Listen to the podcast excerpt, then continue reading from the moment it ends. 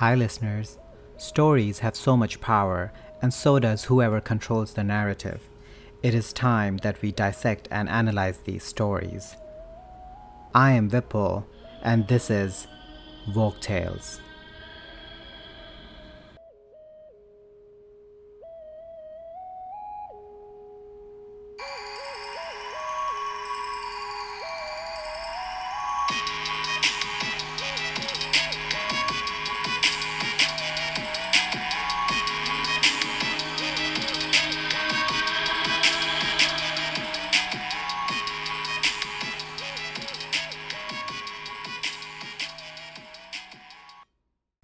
Hi everyone.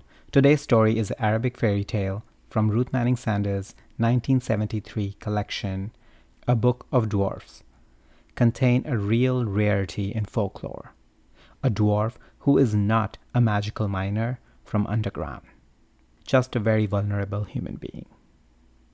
And on that note, it's story time. Little Mukra is the affectionate nickname given by a loving father but then his father dies, and when the orphaned boy turns to the rest of his family for help, they will have nothing to do with him. More specifically, they tell him, Be off with you and don't come pestering your betters, you hideous dwarf. So little Mukra puts on his father's turban and ties on his father's knife and goes forth to seek his fortune alone. Unfortunately, his relatives haven't cornered the world's market in bigotry. Everywhere he goes, he's only laughed at and tossed a few scrapes if he's lucky.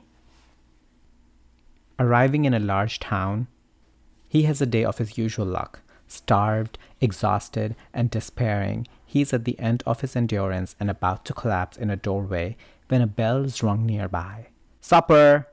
shouts a voice from the end of the street. Everyone who's hungry, come to supper! It looks like life is finally playing him a nice card, and little Mukra isn't arguing. But neither is he the only one to hear the call. The street is suddenly full of stray dogs and cats, all racing towards the same open door faster than little Mukra can move, and he only just manages to slip inside before it slams shut. He trips over in his haste and is dragged to his feet by a woman in long silk robes that are appropriately embroidered with cats. She is unimpressed by his presence. I don't feed people, she shouts at him. But he is in such a terrible state that she gives him some food anyway and lets him fall asleep in her house. He wakes up in what may be the world's first pet salon. It is a beautiful room furnished with many little red velvet sofas each of which is occupied by a sleeping cat or dog. The shouting woman may feed the strays and let them stay the night with her, but these are her adored children, and having considered the matter, she decides that little Mukra can stay to help her look after them. He is one man entourage for her gloriously spoiled pets while she is out during the day, and takes over the feeding of the strays when she comes home in the evening. She does not speak very kindly of these animals, and in fact, she is not very kind to little Mukra either. She works him hard, she doesn't pay him wages, and when she gets angry, she growls ferociously and shakes all the breath out of his body. But she doesn't mock him for how he looks, and he always has plenty to eat. How can he leave the comparative safety of her house when he has nowhere better to go? He's standing at the window one day, looking down into the street and thinking about this problem, when a soft voice behind him remarks on the terrible condition of his slippers. He turns around to find a small white dog sitting at his feet. Animals in fairy tales only talk when they have excellent advice to give, and this dog is no exception. It suggests little Mukra take his due wages and leads him up into a cluttered garret to find some money.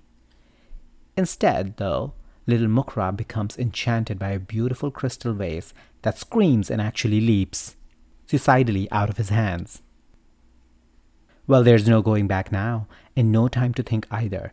In a mad panic at what his employer will do to him if she returns to find the shards of crystal, little Mukra snatches up a pair of old slippers he sees lying in the corner, runs down the street, and keeps running until he reaches the outskirts of the town. That's when he tries to stop and discovers that the shoes have ideas of their own. They don't care if he's tired, they were made for running, and running is what they will do. At last, he cries, Whoa! like he's talking to a pair of runway horses. And to his relief, they respond. Exhausted, but also hopeful, he falls asleep beside the road with the magic slippers clutched to his chest. He wakes up to the frantic panting of the small white dog. It had followed him all the way from his employer's house. Though it meant running through the night so as to deliver the explanation little Mukra wouldn't stop to hear before. The slippers won't just run. If he uses them right, he will fly as well.